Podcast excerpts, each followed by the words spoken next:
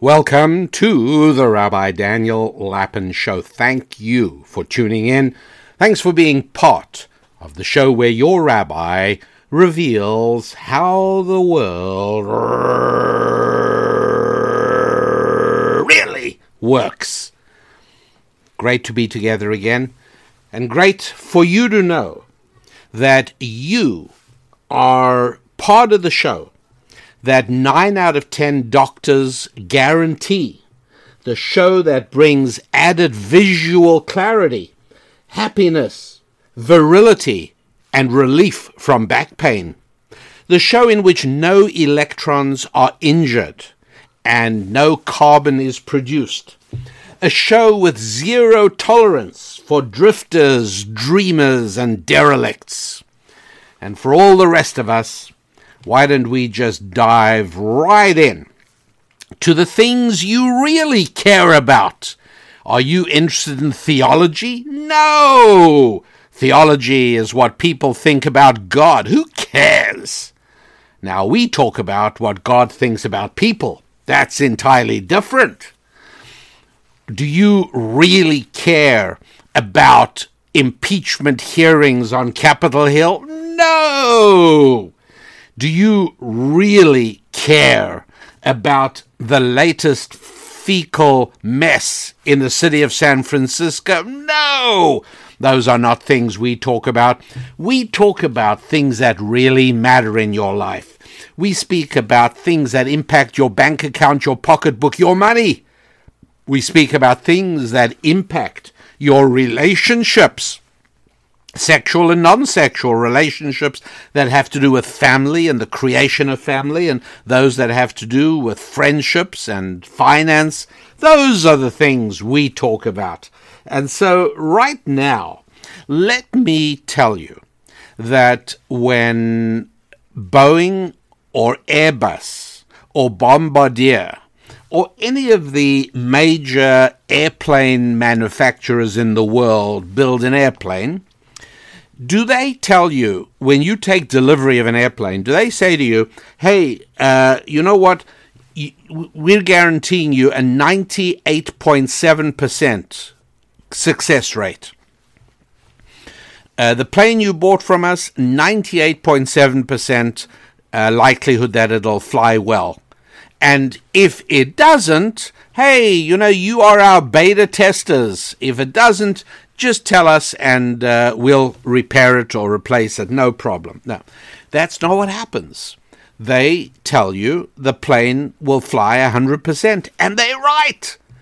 And that's why it is when a problem happens, as with Boeing's ill fated 737 MAX with the um, automatic attitude adjustment uh, software, when something like that happens, it's a huge deal because we are all accustomed to the fact that when you buy an airplane, you don't have to worry. It's not there's not going to be a lemon coming off the assembly line. And you know what? That doesn't even happen with cars anymore. You buy a car, 100% likelihood that it's going to be just fine. How about if you build a building? Right? Again, you know, with the with the exception of external factors like saboteurs and terrorists, but when you build a building the architect and the engineers, they don't say to you, you know what, we're going to give you about a 98% certainty that this building will stand. No, it's going to stand. And what's more, so sophisticated have they become that they'll even tell you it'll withstand a hurricane, it'll withstand a uh, an earthquake uh, of a certain amount. You don't have to worry. That's how it works because it's all predictable. Uh, you build a ship. Right, I used to I used to build boats. I used to build boats out of ferro cement. Also built, built one boat out of wood. Uh, love building boats, and uh, at no time do you say, "Well, you know what? I'm following this design. I'm following engineering instructions. I think there's about an eighty percent chance this is going to float." That's not how it works. The Titanic was a huge exception. It hit an iceberg. But ordinarily, when you buy a ship, it doesn't sink. Right? That's the normal. I think it's safe to say About 100%. It's very close to 100%. 100% of airplanes fly, 100% of buildings stand. That's how sophisticated we've got. Years of experience. Now, I ask you, have we had more experience building airplanes or more experience uh, starting businesses? Well, I think you'll agree that airplanes started at the beginning of the 20th, early in the 20th century, but we were creating businesses going back a thousand years. Uh, the the Great Hanseatic League, um, towns like Lubeck on the uh, on on the Baltic Sea, and many other towns were part of a place where business people uh, aligned with one another and and built organizations. We've had even more time and experience building businesses than we've had building buildings, uh, ships, and airplanes. How about marriages? Have we had more experience building ships or more experience building marriages? Much more with marriages. Uh, steamships, powered ships, took over from sail right in the uh, in the 19th century, basically, and uh, well, a little bit, a little bit earlier, but not much. I mean, that was about when uh, when people began to start traveling, and indeed, um, steamship a steamship took Mark Twain uh, to Israel in uh, eighteen in the eighteen sixties, right? Because at that point it was becoming, and it was by in, by those standards, it was a luxury liner. Uh, and so by by that period, like a thousand American Christian Zionists were traveling to Israel every year by ship. Uh, ships have been around for a fairly long time, but how about marriages? Even longer. So, wouldn't you think that if we hit uh, just about 100% reliability rating on airplanes and 100% reliability on ships and 100% reliability on um, on buildings and airplanes and, and ships, then don't you think we should hit at least 100%, right? Even more uh, on things like businesses and marriage. And it turns out not to be the case. As a matter of fact, the success rate for new business startup, startups is very bad. Um, it's difficult to have exact figures, by the way, you know, even though there are many places that cite figures uh, not really reliable. Is it one in two fail in the first seven years? It may be not quite as bad as that, may be like that, but it's bad. I mean, we're certainly nowhere near 100% success rate when people start businesses. Uh, when people start marriages, wouldn't you have thought something that is so already firmly entrenched in the human experience that we should have it down, right? Go get a book on marriage, get married, nothing to worry about. And yet again, uh, the success rate for first marriages is not uh, as low as 50%, in spite of the fact that you'll hear that figure battered around. I have investigated that, and that is an attempt at coming up with a consolidated figure for first, second, and third marriages. Second and third marriages are notoriously shorter lasting than firsts. Um, so, what is the success rate for a first marriage in America today? Um, I, I, depending how much time you say, like, it, it, what is the chances of a first marriage lasting twenty years? Right? I, I think I think it's somewhere around about sixty to seventy percent. It's not great. It's really not a great statistic. Even if it's seventy-five percent, it's it's not good enough. So why is it that on businesses and marriages. You try to build a business, you try and build a marriage, very challenging, no guarantees at all. But you try and build a skyscraper, a submarine, a cruise liner, a jet liner, and you get 100% reliability. Answer Well, you are not a new listener to the Rabbi Daniel Lapin show, are you? If you are, hey, welcome, happy to see you. But if you are already an established regular listener, well, then not only do you earn my respect and appreciation, but you already know the answer to that question. The answer is that it's much easier to deal with physical things than spiritual things. Physical things can be completely predictable.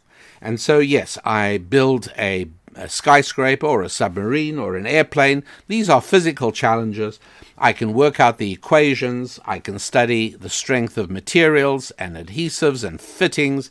All of this can be calculated out and it'll work out exactly like the calculation because there are no variations on physical commodities.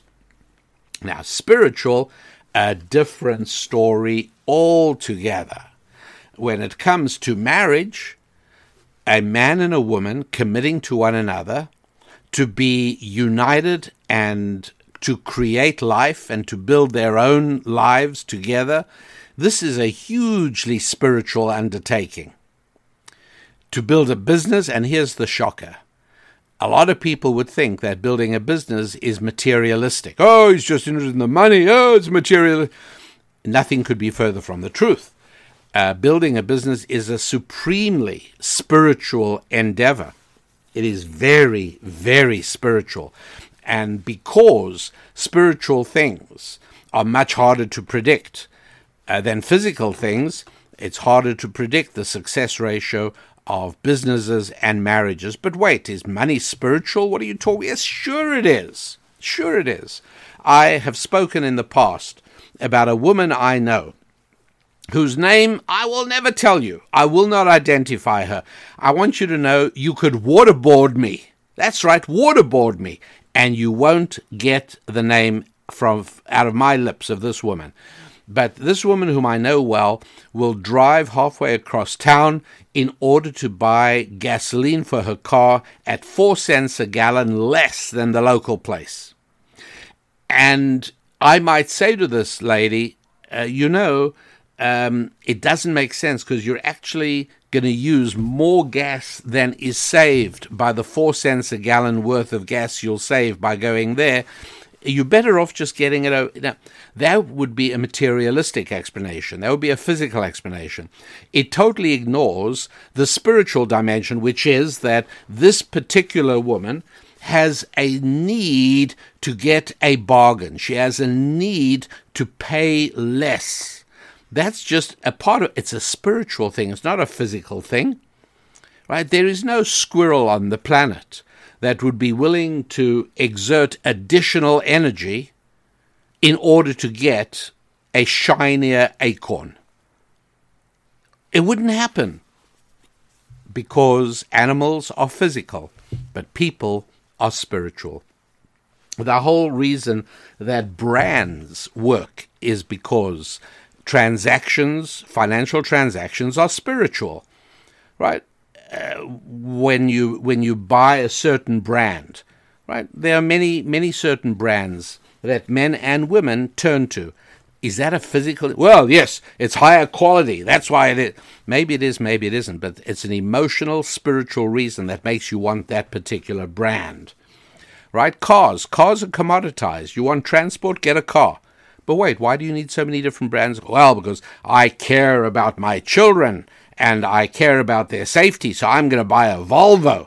Yeah, right. All the other cars on the road do not get built according to uh, government requirements and regulations. No, they build sloppy, dangerous vehicles. Only Volvo builds really safe. Come on, if you believe that. No, this is built into people, and they've identified brands as filling certain needs. And whether you're buying paper towels or you're buying food products or you're buying anything, uh, almost always the spiritual dimension is a very important part of the whole process. Can't can't be escaped. And so, uh, yes, building a business is very spiritual. Building a marriage is obviously very spiritual, and not surprisingly, they both have about the same success ratio, very, very similar. And that in itself isn't all that surprising uh, because we, um, we find that there are other similarities about building a marriage relationship and building a business. As a matter of fact, there are five specific similarities. Five specific similarities between money and the marital relationship. Making money and the marital relationship. Let me tell you what the five are. Okay. Uh, number one, you need to interact with another person. Number two, communication is what causes the transaction, brings about the transaction. Uh, number three, both in both instances, the focus is on the needs and the satisfaction of the other person. Uh, number four, um, one is in both cases seeking something spiritual, not merely physical. And number five, both instances, money and marriage, the marital relationship and the money relationship, a transaction, you are better off afterwards than you were before. Okay, let's take a deeper dive into each of these five things. But before I do that, let me ask you this. Let's imagine you meet a 20 year old amnesiac. Guy knocks on your door. Hi, can you help me? Well, uh, I'll try. What do you need? Well, I've lost my memory, and uh, my doctors tell me I'm never getting it back. Okay, how can I help you? Well, he says, I, I know how to put on my pants. I've got a rough idea of how cars work and how traffic works. I, I kind of see and, and understand most of that, but I have absolutely no recollection of what lies ahead. I'm 20 years old, and I need to know what are, like, I don't remember anything. I mean, I remember basic arithmetic and so, but I don't remember anything beyond that. What I need to ask you for your help is can you tell me what are the absolutely vital things that I need to know and understand in order to have a successful life? What are you going to say to him? Well, okay, number one is you gotta know how to mow a lawn. Really? Is that what you'd say? I don't think. Okay, let me tell you. I'm pleased you knocked on my door. Uh, here's number one. Make a note of this. I don't want you to forget it. You have to learn ballet dancing. No, right? You can see the world is full of things that you would never dream of saying to the 20 year old amnesiac look, if you want a successful next 60 years of your life, you really need to know these things. And so think about it. There are two things and there are really only two things that you would say to him look, here are the two most essential things you got to get down. What are they? And I think you would agree the answer is number one, you've got to learn what money is and how to get a job and how to hold a job, right? You you got to figure out how to make money. There are people who can tell you this, there are people who can help you, but that's number 1. You've got to be financially independent. Number two, you need to find a woman. You need to know how to marry her and make her marry you, and you need to start a family. If you got those two things right, everything else will fall into place. You don't have to worry about anything. Right? Do you follow what I'm saying?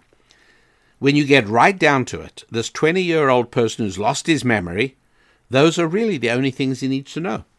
Because at the end of the day, if he's got a terrific marriage and a wonderful family and no money worries, his life's a huge success. It's fantastic. It's as good as it gets. And that's why those are the things that you would tell him. You know, you're not going to tell him, well, the first thing you need to do is you need to enroll in a course to uh, master gender studies. No. Uh, listen, I think maybe the first thing you have to do is you have to learn about racial prejudice in um, uh, medieval Italian literature.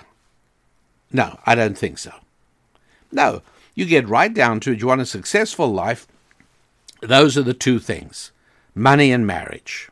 Male female relationships, get that down and get money down. Okay, so now let's go back and look at these five similarities, these five more than similarities, they're commonalities between the marital relationship and the financial relationship. Okay, number one was you need to interact with another person. Okay, uh, if you are isolated, if you are in the Sahara Desert, sitting on a sand dune, with a whole pile of Snicker bars and a few cases of Coca Cola, and you're as happy as could be, you will never be able to make money. It's not possible because you are not in connection with any other people. Money comes about when one human being serves another. Now, I don't want to spend a lot of time elaborating on that because I've written books on the topic. If I've just said something that really baffles you, and you think to yourself, well, that's not the definition of money I learned at college in Econ 101. There it said money is a medium of exchange, etc., etc., etc., blah, blah, blah, blah.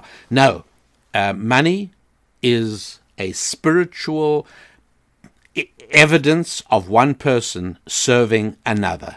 That's all it is. And so, uh, if the if you are going to make money, you absolutely need another human being with whom to interact. So you have to know that. And the more people with whom you can ter- interact, the better off you are financially, no question about it. How about on the marital relationship? You need to interact with another person? Absolutely. Right? Self evident. Right? It's pretty clear um, a, a sexual or a marital relation. No, it, it has to have another person, clearly. All right, number two, communication brings about the transaction. That's right. Uh, this is one of the reasons that I teach in all my material, including the Financial Prosperity Collection, the 10 hour video program you'll see on my website. Uh, I teach that um, you have to improve your gift of the gab. You've got to be able to increase your fluency and your ability to articulate effectively. Uh, you've got to be a better communicator than you are. And I give you ways in which to do this because your mouth, your ability to speak, is one of your most important money making tools. So you need to develop it. We need to be very careful not to hurt it or harm it in any way. There are a number of ways in which to harm your ability to communicate, but how effectively you can suggest a transaction to somebody else, how effectively you can sell something to somebody else, how effectively you can have a meeting and uh, and bring about a partnership with somebody else depends on how effectively you can express the idea and with what conviction you come across. So the communication, without communication, there's never going to be a financial transaction right? Doesn't doesn't happen. Uh, how about in the marital relationship? Sure, absolutely, because we're not talking about heaven forbid a rape. We're talking about a woman willingly and joyfully surrendering herself to a man she loves and admires. What a great situation! But that only comes about if he has first won her heart with words. And uh, it's, it's one of the reasons, by the way, we have a fantastic resource in the store on our website called Hands Off This May Be Love. And it's a book that explains why during dating there is so much value, huge and tremendous value, in not having any physical contact. Because even touching skin, holding hands, turns both a man and a woman who are attracted to one another into mental mush. And so the, the whole effectiveness of communication becomes eroded by the overwhelming sensual power of skin on skin contact. And so, hands off this may be love suggests that if there is this particular book we have is a wonderful book. The uh, the the the thing we explain is that if there's seriousness, if you really think this is the right person, then you need to give it the best shot possible by avoiding the impact of physical contact. You've got to give communication a chance. And even at its lowest levels, even at its most banal and mundane levels, uh, let's say you know a, a some low life guys trolling bars hoping to pick up a girl for a date for the weekend or whatever. Uh, everybody knows that the, you know that there are tiresome and weary old pickup lines. Hi, do you come here often? Or what's a nice girl like you do? Etc. Etc. These are all useless, and any girl who falls for them deserves exactly what she gets, which will be about nothing. And um, but it's always an attempted communication. And this principle, by the way, is uh, is taught in the serpent approaching the satanic serpent approaching Eve in the Garden of Eden. Um, early in Genesis, I recommend you take a look at it. uh, the serpent is trying to seduce Eve into uh, a course of action which is highly destructive, and he knows any seduction has to start off with communication. He's got to get her talking. And um, how do you do that? Well, you always ask a question, and it's a question that demands that that pulls on every mental ganglion of the recipient to give a response. So, for instance, what the serpent said to Eve is amazing. Hey, Eve, um, is it true that God said you guys aren't allowed to eat any of the trees in the garden? Now, he knew perfectly well that wasn't true. But he also knew that Eve would be almost uh, incapable of ignoring him. I mean, that's just not polite. And you can't say yes because that's not true. So she has to enter into a communication. She says, No, no, no, no. What God said was that we welcome to eat all the trees of the garden as much as we like. However, we mustn't eat of the tree. Uh, and he starts, she starts going into all the details. And at that point, there's already a communication and there's a conversation. And uh, the serpent is well on his way to achieving his devious and snake like ends right? And so uh, uh, devious and snake-like guys, not men, boys, uh, have also they've also figured out the lines that work for picking up girls, and girls who allow themselves to be picked up in that situation. I don't want to say deserve what they get because I don't think any girl deserves what uh, these guys have in store for them. But uh, look, it's it's sad and horrible and tragic, and uh, uh, but basically, they're they're they're they're wasted in, in so many ways, and um, and and a, and a girl who has fallen for a boy like that, uh, she's never quite the same again. If if the truth be told, uh, I know that nobody wants to believe that, least of all women, but uh, it is true. You have been changed forever. So uh, the idea of communication to bring about that transaction, whether it's economic or marital, yes, communication is the beginning of everything. Uh, the the word is how it all starts. Number three, I told you that in both the financial and the marital transaction, the focus is on the needs and the satisfaction of the other. And sure enough, that's called customer service. If you um, come up to a store. Let's say you're shopping at Nordstrom, and uh, the sales lady comes up to you and says, um, "Hi," and you say, "Hi, good afternoon," and you're about to say, "I'm just looking." Because you know she's about to ask what you want, what you might be looking for. Sometimes you are looking for something. She's very helpful. Other times you're about to just, no, I'm just looking, just what, looking around. But before you can say that, the sales lady says to you, um, "Hi, uh, I'm hoping you'll buy something of at least $100 value today because I do need the commission from that. what do you do? You know, you shake your head. You think, Am I on candid camera? I mean, is, is somebody taking a movie to watch my reaction? This is so crazy. Who's ever heard of that? Nobody, because that's not how it works. Business comes about by each person focusing on the needs and the desires and the satisfaction of the other person. And that's why the Nordstrom sales lady will say, Can I help you? Are you looking for anything in particular? And then, sure enough, you feel as if you are a jewel on the cushion of Nordstrom hospitality. Listen to me, anyone would think Nordstrom advertises on this show. Maybe that's a good idea. Somebody needs to talk to them. Uh, because I'm I'm happy to enthuse about their customer service. That's what we're talking about exactly. So uh, rule number three remember number one you got to interact with another human being number two communication number three you got to focus on the needs and desires and satisfaction of the other person and similarly, in a marital relationship, how does that work? Both on a physical level of intimacy and also in day to day marital interaction, comes about best when you find ways of making your partner happy. That's what happens. It works great. Different ways, right? Different things make a man happy, different things make a woman happy.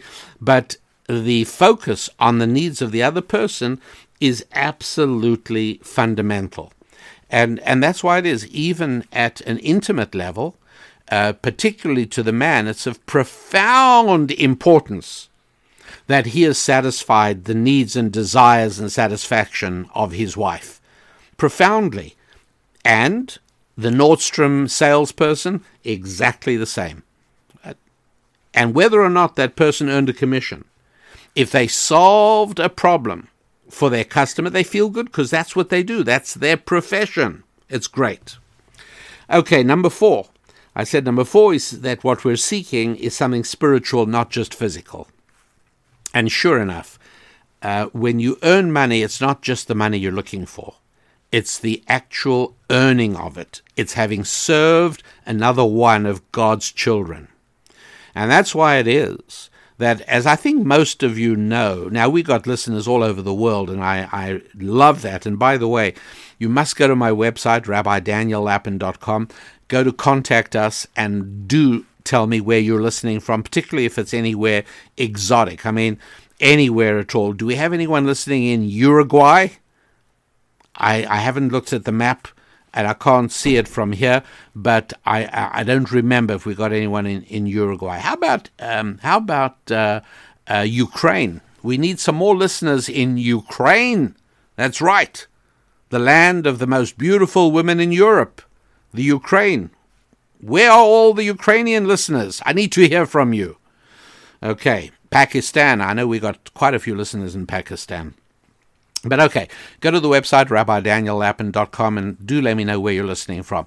At any rate, um, many of you listening from around the world may not be familiar with the American lotteries, right? Where people, foolish people, buy tickets and all the money um, gets put together. The government takes most of it, and then they leave out some in prizes.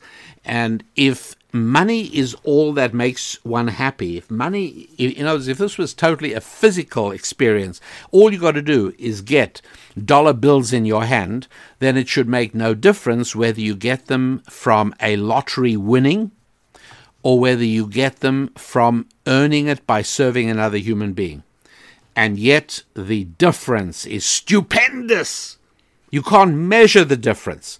Uh, people who win money through a lottery end up not being very happy at all, and in fact, very often their lives spiral downwards. But people who make good money by earning it, oh, they really derive happiness. And if the issue is physical, then money is money. But it isn't, it's spiritual. And Part of making money is serving God's other children. That satisfaction makes the money you earn really special. And so, in a financial transaction, we're seeking spiritual, not just physical. How about in the um, in the marital relationship? And let's talk about the intimate side of that for the moment. Surely that's physical, isn't it? I mean, after all, isn't are we just talking about a little genital friction? I mean, isn't that what this is all about? No, hardly, not at all. Um, well, wait a second. Don't you know, Rabbi Lapin, aren't you aware that pretty soon men aren't even going to want to date or marry women? They're going to want to marry female robots. Okay, if you believe that, then your name has to be well, I shouldn't say. I was going to mention um, the founder of a uh, very newsworthy uh, automobile company, but uh, but no. Uh, look, I understand that a lot of people and a lot of intelligent people say that, but intelligent isn't the same as wise. And not only can I assure you that you will never see men preferring robots to women. Um, I can even tell you how I know that and why that is. There are a lot of reasons, but I'll give you just one reason, which I'm sure will suffice. And that is yes, I understand that a robot can give a man pleasure. I do understand that. But that's not nearly as important as the fact that, unlike a woman, a man cannot give a robot pleasure. A robot cannot receive joy and delight and happiness and excitement. Only a woman can. And it is of supreme importance to a man to be able to do that, to give that joy. And that's one of the reasons that you really don't have to worry. Oh, artificial intelligence is taking over the world. Oh, stop it already. Don't be silly. Um, oh, men are going to just want to marry robots. No, no, it's not going to happen. You don't have to worry because in both the financial transaction and the marital transaction or the marital relationship, the primary need is spiritual, not physical. And robots cannot provide that spiritual component only real live women can. And men will always want women. They will never want robots instead. Not going to happen. And finally, and lastly, number five is that in both cases, the parties are better off than they were before. They're happier than they were before. Let's look at the financial transaction. Well, I'm sure you will agree that when you walk out of the store with a uh, a brand new sweater, a beautiful sweater with um, beautiful designs embroidered into it. You you can't wait to wear it. You're trying to think of where would be the best occasion to wear this beautiful sweater. And you're happy and at no point you say, "Oh, I regret the $30 I spent on the sweater. Oh, I wish I had the $30 back. No, you're happy you have the sweater. Now, you know, in six months' time, may lie in your closet unused, and you say to yourself, ah, you know, I need to find somewhere to sell this. Maybe, uh, maybe there's an app for that. And uh, and so that that is what happens in a transaction. How about the store from which you bought it? You go into the store and say, "Hey, are you miserable that somebody just walked out with that beautiful sweater?" Uh, like, are you all sad? The person says, You don't understand how stores work. I'm as happy as could be. That uh, sweater was the last one in my inventory of that. I was looking forward to getting rid of it so I can place another order. And a customer came in and wanted just that. I'm as happy as could be. And you think to yourself, oh my God, what a beautiful system you created of human economic interaction. You've created a way for two human beings to interact using the miracle of money. And at the end of it, these two your two human children are happier than they were before. The person who bought the sweater is happier than she was before she bought it. The storekeeper who sold the sweater is happier than he was before the transaction. How beautiful is that? Two human beings who are total strangers to one another interact with one another economically through the miracle of money, and both go away happier than they were before. How beautiful is that? And on the marital and intimate level, um, I probably don't need to spend any time explaining that. Uh, again, the, the man and the woman will be the first to agree that under good circumstances, they are both a whole lot happier than they were before. So, uh, that is the advice that I give to a 20 year old amnesiac, somebody who's lost his memory. Hey, you just got to learn about money and male female relationships, and you are going to be just fine. That's how incredible this really is all about. Um, it's something you really are going to appreciate as the years go by, that those are the things you really have down. And so, uh, uh, that's one of the reasons, by the way, and I've, I've written on this lately in one of the thought tools, but um, it's very interesting in the book of Ecclesiastes. And, uh, and again, I, I know that many of you uh, are Bible followers, many of you are not. That's fine, but uh, I strongly recommend in any event that even if you are not religious, and that's fine, I'm delighted to have you on the show, uh, you should nonetheless own a Bible because it's simply too important a book. It's a book that really has done so much to shape the civilization in which you live and in which you thrive.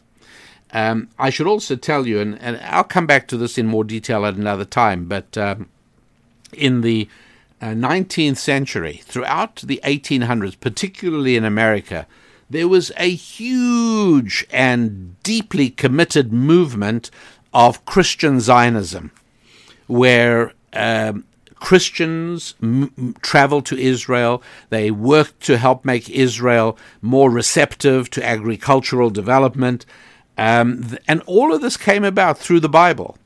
Um, I'll also one day tell you about William Blackstone, who in 1891 uh, published the Blackstone Memorial, and that was a uh, a petition that he got signed by over 400 prominent and prestigious Americans. Listen, I'm telling you something absolutely true, and I emphasize that because it's hard to believe under today's circumstances. But I assure you, it is absolutely true that William Blackstone, uh, who had been a successful business professional himself before he became a pastor, an evangelical pastor, um, he secured the signatures of more than 400 prominent Americans ex presidents, senators, congressmen, the editors of all the major newspapers in the country Chicago Tribune, yes, the New York Times, the Baltimore paper, the Philadelphia paper. um, presidents of all the major universities in the country all signed on to this petition, uh, whose purpose was to get the American government to support the establishment of a Jewish homeland in Palestine. 1891, my friends. 1891. Israel wasn't founded until 1948, but American Christian Zionists were pushing for this all through the 19th century, all because of the Bible. That's what it was. And so, even if you are a secular person, I recommend that you have yourself a copy of the Bible because it's just too important a volume in the history and culture of where you are in the world uh, for you to be completely unknowledgeable about it. So there you are. It's, a, it's an inexpensive purchase, but I think everybody should have it. And uh, if you do, you might take a look at Ecclesiastes chapter 4.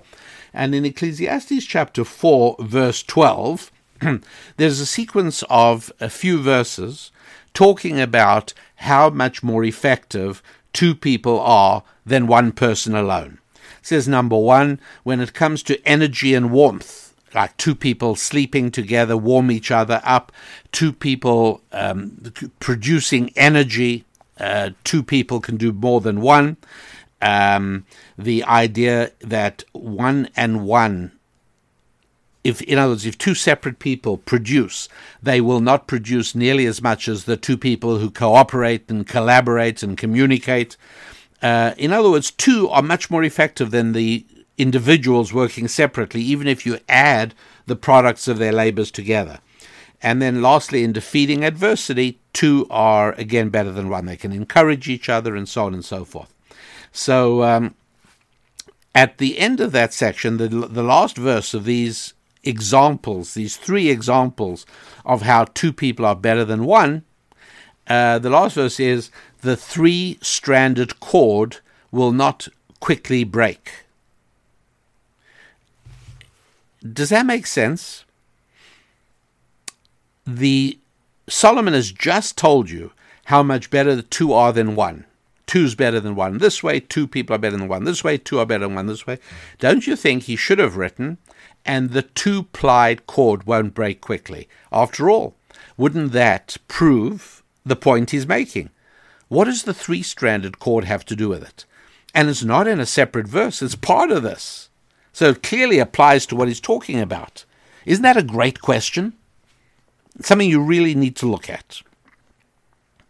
Why does Ecclesiastes chapter 4, verse 12, and the next few verses why, after giving three examples of how two is really much better than one, why doesn't he then say, and the two ply cord won't break quickly? That would prove what he's talking about. No, the three ply cord. Answer because in all of these cases, human cooperation at its deepest level comes about because of a shared belief in something bigger. Now, I'd like to say God, but it doesn't have to be God. If um, you you get a certain amount of unity in criminal gangs because there's a belief in something bigger, uh, there's a certain amount of uh, commonality and ability to cooperate in um, in uh, atheistic uh, environments, organizations, regimes, right? Yeah. Anything that you need something outside, you need a third thing that help bring them together.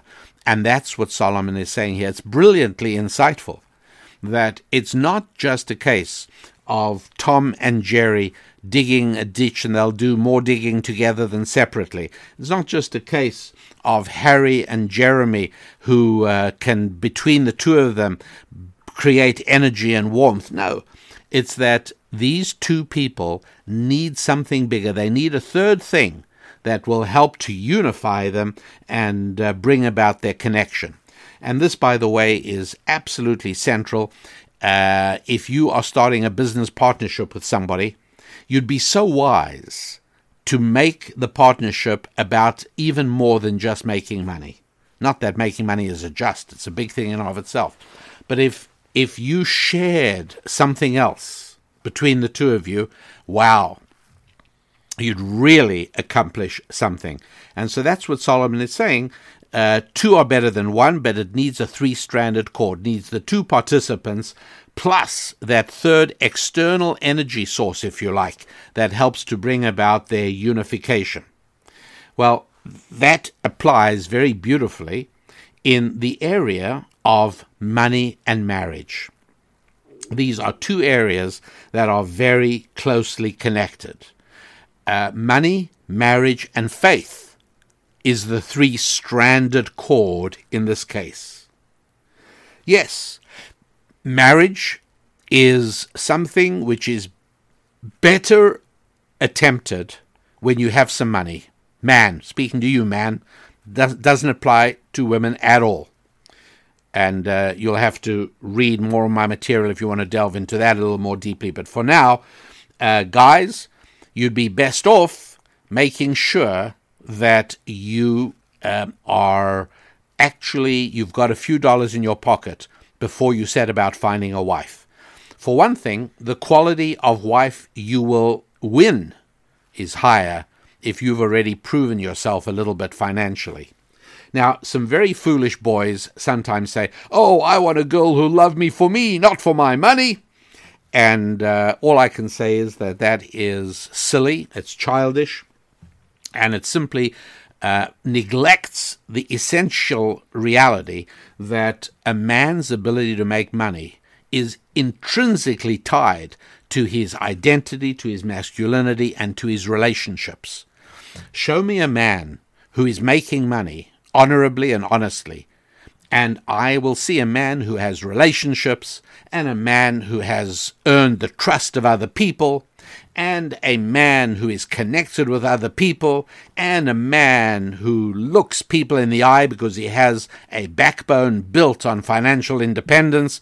Yes, absolutely. If uh, if I advise a girl, as I often do, yes, absolutely. Don't let anybody say, "Oh, she's such a gold digger." Uh, that is a stupid, disparaging term for a woman doing exactly what a wise woman ought to do, uh, which is make sure that in she's not falling in love with a pretty face. Um, and she's not being drawn by the universal appeal of the bad boy, but she is seeing that this man has a healthy relationship with money. Oh, yes.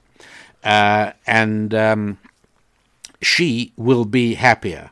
Uh, there is no doubt about it that women are more comfortable emotionally, physically, and uh, in every way in a relationship when she feels secure. And if a man has a few dollars, the man, if her man has a few dollars, her feeling of security skyrockets incredibly important. And, and so, what I'm saying is that your ability to attain and achieve and maintain good marriage depends on money. But here's the shocker like any reliable equation, it reads the same forwards and backwards, right? 2 plus 2 equals 4. Okay. Hey, guess what? 4 equals 2 plus 2. That's right. You can read it right to left or left to right. Um, hey, you know what? If you take one atom of hydrogen and you take another atom of hydrogen and you add an atom of oxygen, H plus H plus O, hey, you get water. Absolutely true. How about this one? Hey, here's a drop of water. How about we split it up and we'll get a hydrogen and another hydrogen and an. Yep, that's true as well. Any true equation reads true forwards or backwards. And so if money produces good marriage, then marriage produces good money. That's absolutely right. Uh, men with great marriage relationships do, in general, much better than bachelors. Much, much better financially. And uh, the, the reasons are real and true and complex and authentic. You cannot miss that, even just looking around. And I should tell you, one of the very interesting biblical sources for uh, what I just told you before, which is that a wise man, a wise young man, a bachelor, first of all, establishes a place to live, he establishes his income, and only after that gets involved with a woman. And uh, one of the places we see this is, uh, again, uh, for those of you interested, Deuteronomy chapter 20.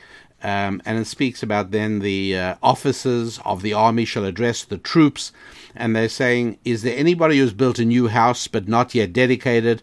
He shouldn't go to battle. Uh, he should go home to his house, lest he builds the house and somebody else gets to live in it. That's something God doesn't like. It's it's a, it's too depressing. Is anyone who's planted a field or a vineyard but has not yet eaten of the produce of that, let him go home lest he die in battle. And another person. That's too painful for God. That a that a human being builds a house, builds a business, builds plants a vineyard, and then doesn't get to enjoy it because he dies in battle too much. And then finally, the last one is there anyone yet who is um, who has uh, betrothed a bride but who has not yet married her? Uh, he should go back home lest he die in battle and another man marries her. Again, too much, right? Couple falls in love, he goes off to the army, and they never actually live together as man and wife. Too painful. And so, ancient Jewish wisdom takes the sequence there of what, uh, from the sequence of what the officers say to the army. Is there a man who's built a house? Is there a man who's planted a vineyard? Is there a man who's married a wife? That is the recommended order. First of all, you need a place to live. Number two, you need an income. And number three, you then need a wife. That's the sequence. And that's really what you would say to that guy who lost his memory and knocked on your door and said, I'm an amnesiac. Can you possibly help me? Can you um, uh, help me uh, know what are the things that I should do in order to make my life successful? Um, Alrighty, well, that is, I think, for the moment, as far as we can go. I will just say this that uh, when the Israelites came out of Egypt in the book of Exodus, the whole story of the Exodus, uh, there were two things that had to happen. One was that they had, to, they had to gather money, which is again fascinating, right? Because you think to yourself, anybody who's in uh, in slavery, and along comes the leader and says, "You know what? We can get you out of slavery, but you first have to go around and get all the money." They say, "Listen, forget the money. Just get us out of slavery." And yet, no, uh, Israel had to leave with money. That was God's requirement, and they did. Secondly, before they could leave, they had to have a, uh, a special meal. And this meal had to be held in a father led home. You know why? Because family is one of the casualties of slavery. And this makes no difference as to whether you are enslaved by the master in the big house on the hill or whether you are enslaved by government. If somebody else, your government or your master, is paying for your food and paying for your house and keeping you alive, then that destroys family. Because one of the things that makes a man want to be a husband and a father is to be needed and when government takes over the job of sustaining a woman and her children, yes, the program's called AFDC, Aid for Families with Dependent Children. Sounds nice, right? Sounds beautiful and compassionate and lovely. Let's give money to all these women who are having children without husbands. Well, not surprisingly, any behavior that you subsidize, you get more of. And uh, you get fewer and fewer men interested in being married. That's right. And so, in order to solve the problem of slavery, God knew He could get the Israelites out of slavery. But how do you get slavery out of the Israelites? Number one, they've got to have financial independence. And number two, they've got to rebuild their families. And that's why the Paschal lamb meal had to, and it's stressed, had to be held around a meal with a family around a table, father led. Gotta be father led. And uh, the same thing is true at the end of the Garden of Eden story. Adam and Eve are banished out of the Garden of Eden into the world, and they're given two things bread, a, a metaphor for money, and each other, a male female relationship, a marriage. That's right. You want to survive in this world, you want to thrive in this world, you need money and marriage. Those two things go together. Don't for a moment think that you can forget marriage and just make money and you'll be happy. Don't for a moment think that all you need is love, as the Beatles so famously sang so long ago. Um, no, it doesn't work like that. So let's take a gentle bank to the right and head in for a final approach as we bring this show in for a landing. And look, you are either a man or a woman and uh, you are either married or single. Now, if you are no longer married, you might be divorced, you might be widowed, uh, but you have children, then you are already way ahead of this game. One of the most dreadful lies that has been promulgated over the last number of years, particularly to young women. And this, this starts in, in middle school, or maybe even earlier than that, and goes all the way through high school and beyond. Is that the most fulfilling thing you can do as a woman is to have a satisfying career? And uh, it, this is just obviously a, a, a, a flagrant lie and and one that uh, inevitably produces great disappointment. And uh, one need only read the literature. You don't have to have been a rabbi and had uh, large numbers of young women crying in your study uh, about having realized too late uh, on on this uh, fundamental thing. So but so if you've already got children, you're way ahead. Now, could your relationships with your children be improved? Of course, no matter how good they are, everything can be improved, and uh, and that's not a bad thing to be doing, no matter how old you are. But um, other than that, if you are a single male or a single female, never been married, uh, or you are married, uh, single ma- married female, married male uh, either either in all of these cases there is something of value in today's show. If you are a single, never before married woman, well, you know what that is, right? You you you you have to be thinking marriage, and um, and please, if you are one of these young women infected by the destructive dogmas of feminism. And um, you have managed to convince yourself, or your sisters have convinced you, that uh, that men are intimidated by you, and that's why they don't uh, want to go out with you and they don't want to court you. They're intimidated by your success. Um, please be corrected by your rabbi. I assure you, men are not intimidated by you. They just don't want to think of living with you. It's something very different. And so there are a lot of things to do. There are a lot of things you can do. If you are genuinely interested in being becoming a wife, and hopefully a mother, there are a lot of things you can do. Admittedly, as I've spoken about many times in earlier episodes of the show, the actual act of proposing marriage has to be male driven for reasons I've discussed. But there's a lot that you can still do.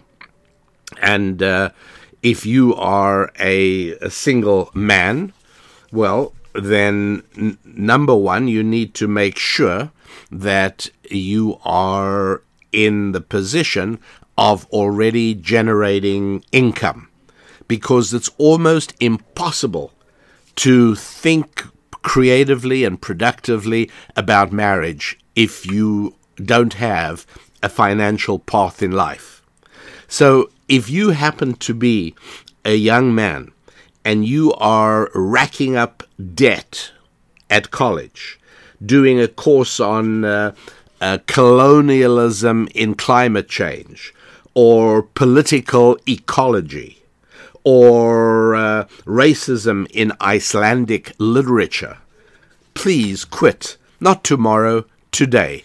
Quit and go and spend a year becoming a rigger. It'll take you 40 hours to get yourself an OSHA safety license. Go and find a company that'll take you on as a rigger and teach you the ropes. And believe me, at the end of a year, you will have so many opportunities opening up for you. So many things that will be happening for you.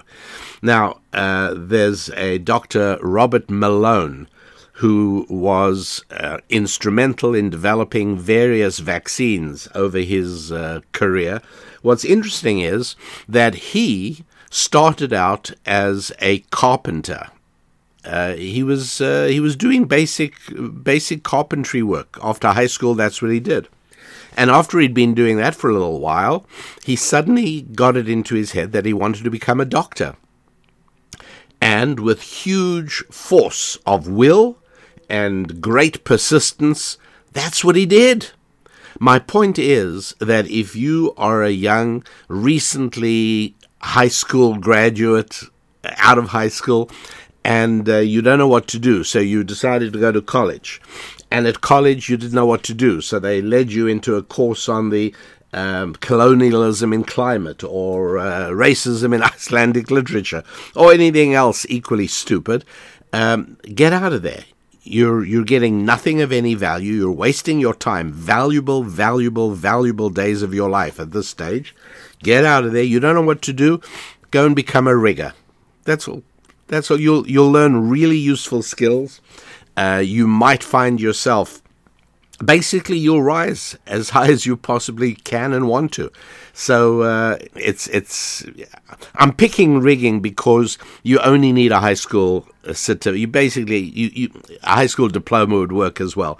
Uh, basically, it's what you can do. It's um, and by the way, when uh, people tell you about the gender pay gap.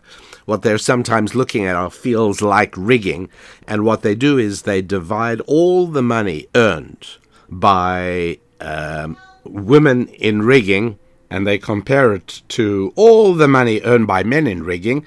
And guess what? Uh, those two numbers are not close to one another. Uh, they then claim, see, gender gap. Not at all. I mean, thoroughly dishonest because it doesn't take into account the fact that very, very few women choose the job of rigging. It's extraordinarily physical, very strenuous. Uh, a lot of it is out of doors and uh, it requires physical strength. It is also dangerous. So it's naturally and understandably, and I, am far from criticizing. I think, of course, women are smart not to select that. Uh, it's just it it's not good for women anyways. But uh, anyways, that's what happens, and um, it is nonetheless for guys a perfectly wonderful entry into the wonderful world of work. If you don't want to do that, then uh, go and find a sales job. I don't care what it is. Uh, pharmaceuticals, tractors, bulldozers, machine tools, uh, anything at all. Find a sales job where there's only one thing you need, and that is a sales manager who's really devoted to mentoring people. You don't want a sales job in a company that counts on high turnover, where they just burn through salespeople. You want somewhere where uh, the sales manager is somebody who really is looking to build a team and and you will learn things I promise you are not only more valuable to you than uh, than some of the silly courses I I mentioned earlier, but um, more valuable to you than many many many other things you could possibly do at college. So those are definitely ways that that you could move ahead, and. Um, uh, people who are already married, men and women who are married, hey, you know what? How about a time to uh, enhance your marriage? work on it a little bit, develop it, expand it, grow it.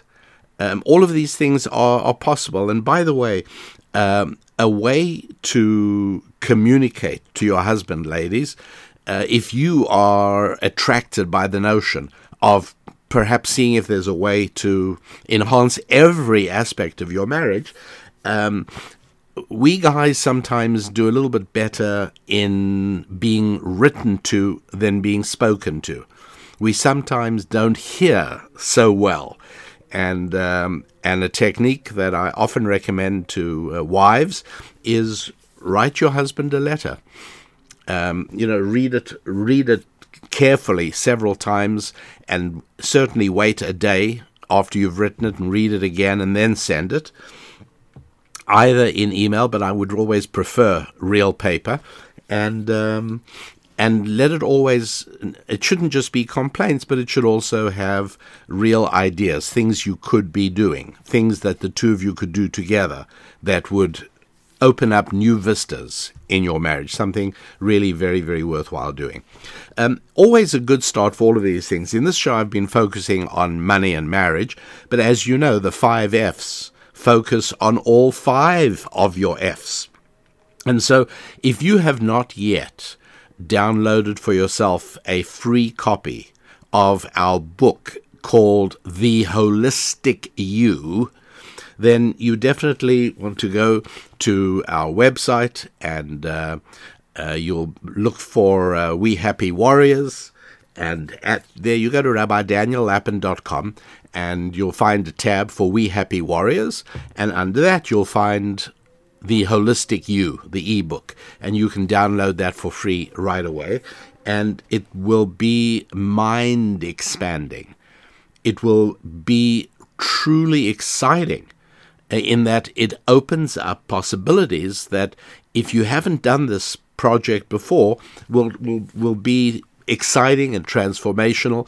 It's it's going to make you suddenly aware of how every part of your life interacts with every other part, divided into the five main categories of friendship, faith, family, finances, and fitness, and uh, how these all interconnect with one another and how you can really benefit from them in every aspect of your life, even though we've been focusing on finance and marriage today. So, my dear friends, I thank you always uh, for promoting the show and for telling folks around it. Uh, you know, if you tell one person a week about the show, um, that's like 50 people a year. So it's definitely working because I love the numbers and uh, it, it makes me excited, fills me with added resolve to uh, give you the best of which I'm capable. So thanks very much indeed for that. Thank you all for participating and I want to wish you a week of growth as we start 2022, a week of growth in your family and in your friendships and in your finances and, if, and in your faith and in your fitness. I'm Rabbi Daniel Lapin. God bless.